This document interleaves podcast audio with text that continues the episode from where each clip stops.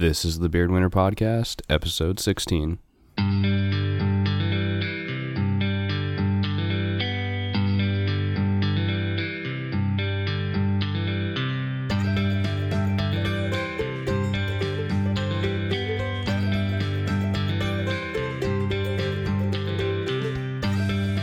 Thank you so much for tuning in for the 16th installment of the Beard Winner Podcast. I sincerely appreciate those who take the time out of their busy lives to tune in, see what's up, and hopefully hear a candid voice in kind of a very filtered world. but yeah, I meant to record this sooner. I thought that I was going to be a little bit more introspective and have the ability to reflect more upon the ketamine treatments versus just have the afterglow or halo effect. Like, of course, if you think about that treatment being somewhat similar to a massage, you're going to have nothing but rave reviews after a massage when you're quote unquote massage drunk and you feel loose and just great and relaxed. Yeah, they're going to be able to book you for another one. And of course, you're going to be a fanatically avid fan of ketamine after you've done the treatment because it makes you feel amazing. It's an eraser of anxiety and depression, and it is a catalyst. That's the word I'm looking for for opening up some receptors to positive emotions and less of a numb feeling. And it's not a cure all. That's one thing that I've definitely assessed over the time afterwards is that it's not something that it's going to erase those things permanently. It's going to give you the tools to find out what it feels like to have those feelings of low self worth, hopelessness, helplessness, and high angst or agitation. It's going to give you a glimpse into what it feels like not to have those. And it's going to help you, I guess, work backwards to figure out how to not feel that way naturally because those feelings do come back. Life is going to throw you stressors work is not going to always be great, neither are personal relationships, and you have to cope with that. And I think that that is one main takeaway from it all is that prior to the treatment, it makes you react differently, or you inherently, I should say, react differently. When something bad happens to you prior, at least in my observation and from a friend of mine who I've been talking to who's gone through seven treatments that it's more of a way to not immediately resp- react or respond with your small brain, your lizard brain, whatever you call your instinctive brain. It allows you to process it and say, okay, this is how I choose to react or respond. But does that mean that it's going to be that way all the time? No, I don't think so. I think that as Theo said, he needed to do therapy as maintenance. And I think that anyone who has issues needs to most likely do some sort of therapy, especially if it works for you to some degree, even a minuscule amount, because you at minimum have a soundboard to hear how you're feeling. You have someone to empathize with what's going on, and you have if it's a good healthy relationship with a therapist a objective view of what you're saying versus your subjective lens that you put on it. And even with the tools that ketamine gives you which is the ability to have magical lenses that change in front of your face where you can reframe things it's probably good to still have that practice of reframing and analyzing why you feel the way you feel about certain things and why certain situations will make you go from zero to pissed off in no time, or why it's still tough for you to engage in fluid conversations, or why social gatherings still feel intimidating. There's all those questions that are going to take a while to work through. And I think a lot of it has to do with how we are so glued to our phones. That was one realization I had towards the end of it in sessions four, five, and six was I remember picking up my phone and just looking at it and thinking, is what is on this screen reality or is what is in this room reality? And and what I am I inputting into this electronic device that was not here 10 years ago or let's just say 20 years ago when I was a kid becoming reality versus what I see all around me.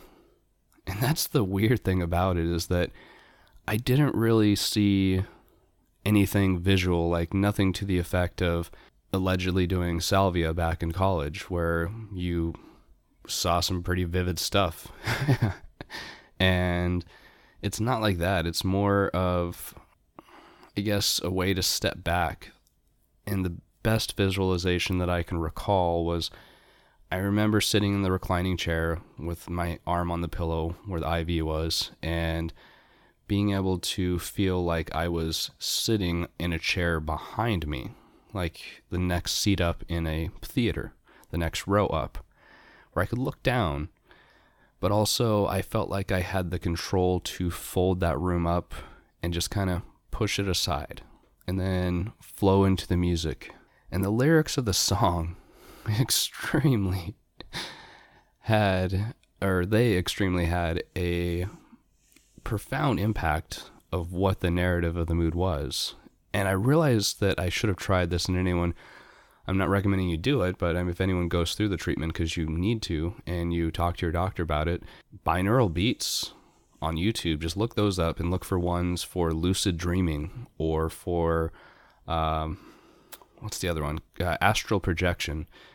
If you listen to those, those are crazy on ketamine. They, instead of guiding me with lyrics that an artist wrote in whatever moment or situation or context of their life that made them write that or whatever the songwriter who sold the you know, song to the artist was in is going to be different than your situation in life. I would hope. I mean, I picked the songs that I picked for my um, treatments for my own grounding feeling because I picked familiar songs. Like I picked some stuff from the 90s that I listened to, and it was great having those songs guide me through it and rock out to feeling like I was going to move to the country and eat a lot of peaches, you know, and I knew that peaches were put in a can by a man in a factory downtown.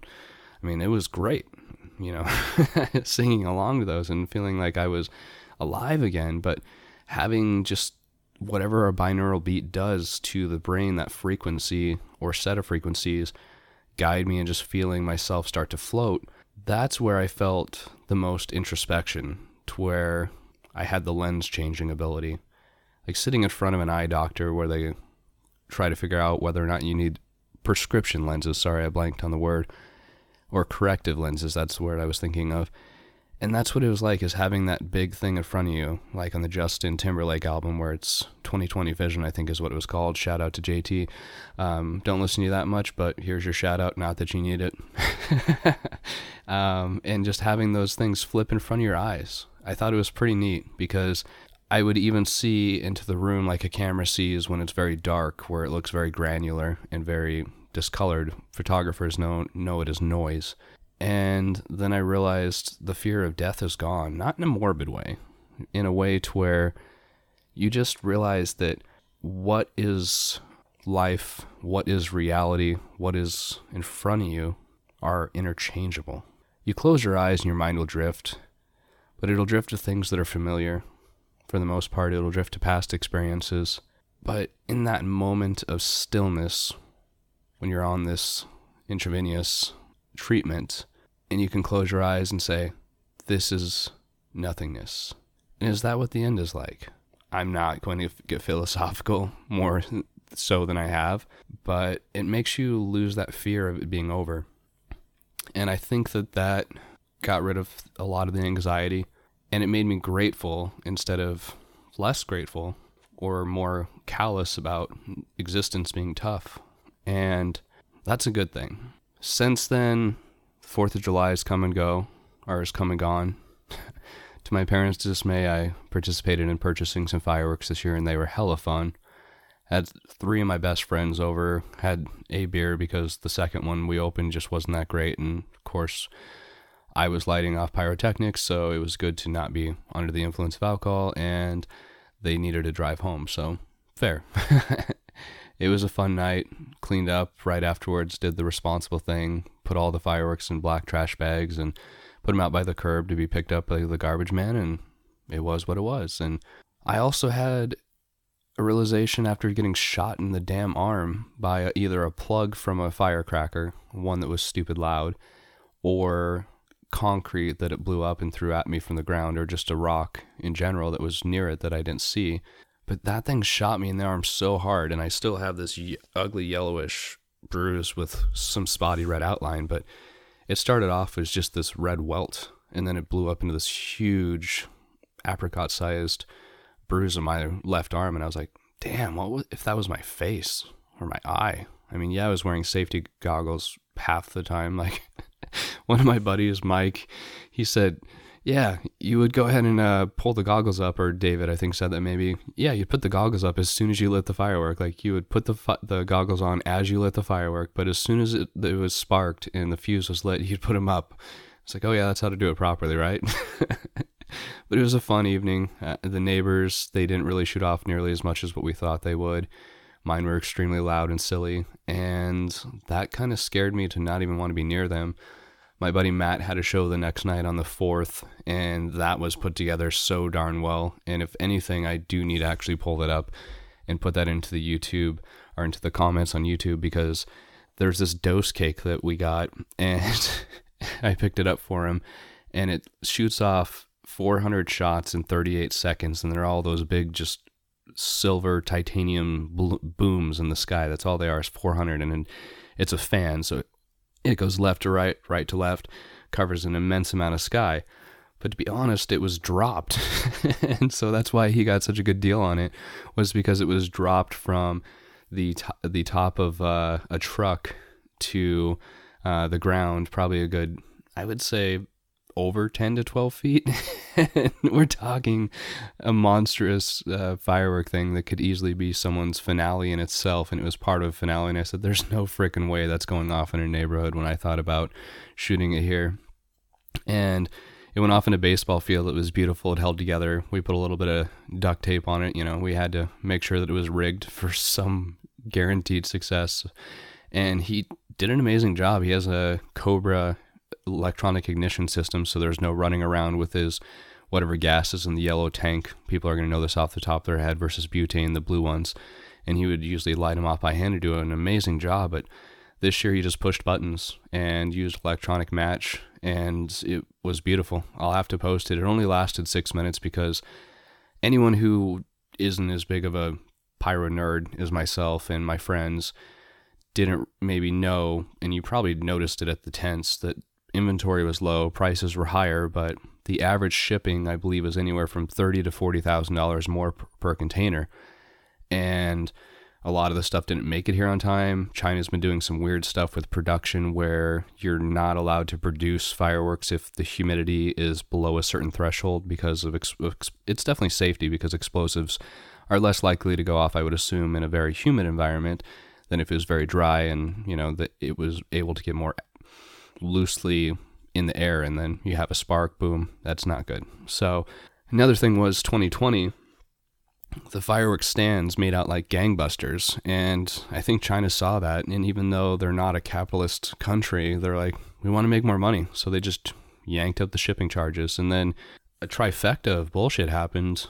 My buddy went to go ahead and put in a $11900 wholesale order and it got denied and I called the guy who owns the fireworks company and asked him. I said, I, I've been a customer of yours for a while and I wasn't trying to drop that card. I just want to know what's going on. And he said, Oh, it's it's a trifecta. So apparently what happened was that and it's still a case right now, that after COVID started or after COVID started receding due to people getting inoculated and numbers going down and economies reopening, all these ships started coming across to the United States, and there's a ton of ships in the ports or just outside, and they're all anchored in the sea.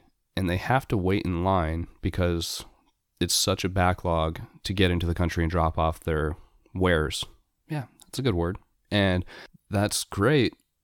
but there's also companies like Amazon and Walmart, allegedly. I don't have any facts to prove this besides what I heard from the fireworks industry, where they can pay to get ahead and say, yeah, we'll go ahead and pay, you know, the we'll grease some palms and we'll we'll move forward in the line because we can do that. We're Amazon, we're Walmart. That's fine, but fireworks companies, even though they operate in ridiculous margins where they pass it on to the end user, they didn't do that. So all these ships started finally picking up anchor towards the end of June, early July, which they're now going to be arriving in their respective land based locations of their destinations in August. So, is there going to be a surplus of fireworks in 2022? Maybe. Are people going to just buy them up around the off season when they can around New Year's? Maybe. I really don't care because I don't think I'm going to be participating in, in them again in 2022 because getting shot in the arm is not fun. And to do my job, I need my arms, I need my vision, my fingers, etc. It was a great year. It was very reminiscent of going back 10 years and making those trips down to Missouri before Iowa and Nebraska had fireworks that you could legally have, except for out in the country, you could do it and that's where we shot them all the time. But we'd go make huge trips down there, fill up the car, figure out the Tetris game of what firework could be shoved here, here, and here with the seats folded down, and reduce the amount of trips back down there. It was very cool to travel back in time and do that, and it reminds me of going back to Wyoming, where I'm from, and walking through the neighborhoods and what my buddy said who just moved to South Carolina after going through his neighborhoods in um, somewhere in Nebraska near Omaha. I forgot the particular town, but you don't go back chasing the memory. I guess you're going back to chase the feeling. And I get that. I get that feeling again when having similar friends come through and seeing you light fireworks off like a kid again or meeting the same people again in the same place like we plan on doing this 30th birthday thing that we did in Colorado a couple years ago with the same friends where we rent out a big mountain house, split the cost of rent between a bunch of people, and spend a elongated weekend there enjoying the beauty that is Colorado. And I think that having memories, I guess where I'm going with this, and the ability to connect with people while making those memories is one of the most important things because going back to the ketamine treatment and realizing that your life is your experience and your sum of your experiences, as one of the philosophers, or I think it was a philosopher, said, and you'll probably be able to say that or off the top of your head. I just can't think of who it was, but I think therefore I am. And there's also another one. I th- I'm probably crossing two different people, but the other one said we are the sum of our experiences, and I think there's a lot of truth in that because they build who we are to this very point. They are foundational pieces and also any alterations such as trauma, good things, uh, monumental milestones in life add to the structure that is your outer appearance, your ego. And there's always going to be those four panes in the Johari window of our existence. There's going to be the pane where the world sees things we only want them to see, and there's things that we know about ourselves that no one else does. That's the first pane. We have that second one where we know this about us and the world knows these things about us. It's pretty much what people put on social media. and then we have a third pane where the world knows these things about us, but we don't. Either a refusal to know it, like that we're a huge slob and we chew with our mouth open, or we don't wipe our gym equipment off, which I'm going to harp until people finally fucking do that all the time. um, and then there's that last pane, which is very hard to explain correctly, but I think that I've encapsulated it pretty well, which is the unknown, where it's things we have yet to discover or know about ourselves, and other people are in the same position where they have yet to discover or know about us. It's a very weird one. I think it's also a opportunity because if you think about it if they if no one else knows about it and you don't know about it does the idea or the trait or what is known or unknown something we have control over to a degree because i'm one of those believers in the multiverse theory or whatever theory it is that any second there is a possibility where there's a fork in the road and whether we go left or we go right, we live in one of those realities of going right or going left, but we don't get to see where the other one goes. But there is a reality where we choose the alternate direction, but yet we don't get to see it. So every time we make a decision of whether to go forward, backwards, up, down, left, right, any direction that the Wonkavator can go, think about it. It's an opportunity to either better, worsen, or keep your situation the same. So I guess I'll leave you with that until the next episode. And we'll, we'll definitely have to figure out some more things to discuss. But outside of that, not much has really been going on. The alcohol is still there. I'm still drinking a lot of beer, and I'm actually thinking about cutting down quite a bit because it's making me fat. And I need to go to the gym more often. I've gone. It's been great. It feels awesome. It's just anyone who says they're going to the gym and says they enjoy the actual act of being at the gym and being on their way of going there. I don't think you're being honest, but you can try to convince yourself and me otherwise at another time. But it sucks. If it's great until afterwards. I mean, it's not great until afterwards is what I meant to say. And once you leave, you feel great. That's the afterglow. You're like, yeah, I did something. I, er- I, I ache. I don't irk, I ache, and it's gonna feel great when I feel the burn tomorrow because I know I did something. And yeah, you did. It's it's awesome, but the whole act of doing the gym thing and whatnot is not that great. So I'm going to attempt to either go today or start going again next week because I'm actively paying for a membership. I'm at Platinum Fitness, not eating pizza or doing the neck exercise while eating pizza. You know, can't be too counterintuitive when or counterproductive when working out, but yeah, I think I'm getting into a rambling stage. Uh, not much is going on, kind of boring, but good boring. I hope to be doing some traveling here in the fall and getting the camera out, dusting it off. And I did some photography of 4th of July stuff, made a really neat shot uh, at an amphitheater of some fireworks on the 2nd of July. Felt really neat to do that and collaborate with my dad to kind of brush the cobwebs off of using Photoshop and yeah, we're just trying to get passionate about things again over here in my world and trying to figure out a direction. All I know is that right now things are getting expensive. Um, money is not as uh, powerful as it used to be, so now is a great time to be paying debt off, and that's what I'm doing. It's just trying to slay, slay, slay in every single aspect of life. But thank you so much for tuning in. We'll see you in the 17th episode, and like I said in episode 14, I believe it was, before I tried all this ketamine stuff and self exploration, it's going to be great to look back at this and smile and say, hey, we've come pretty far.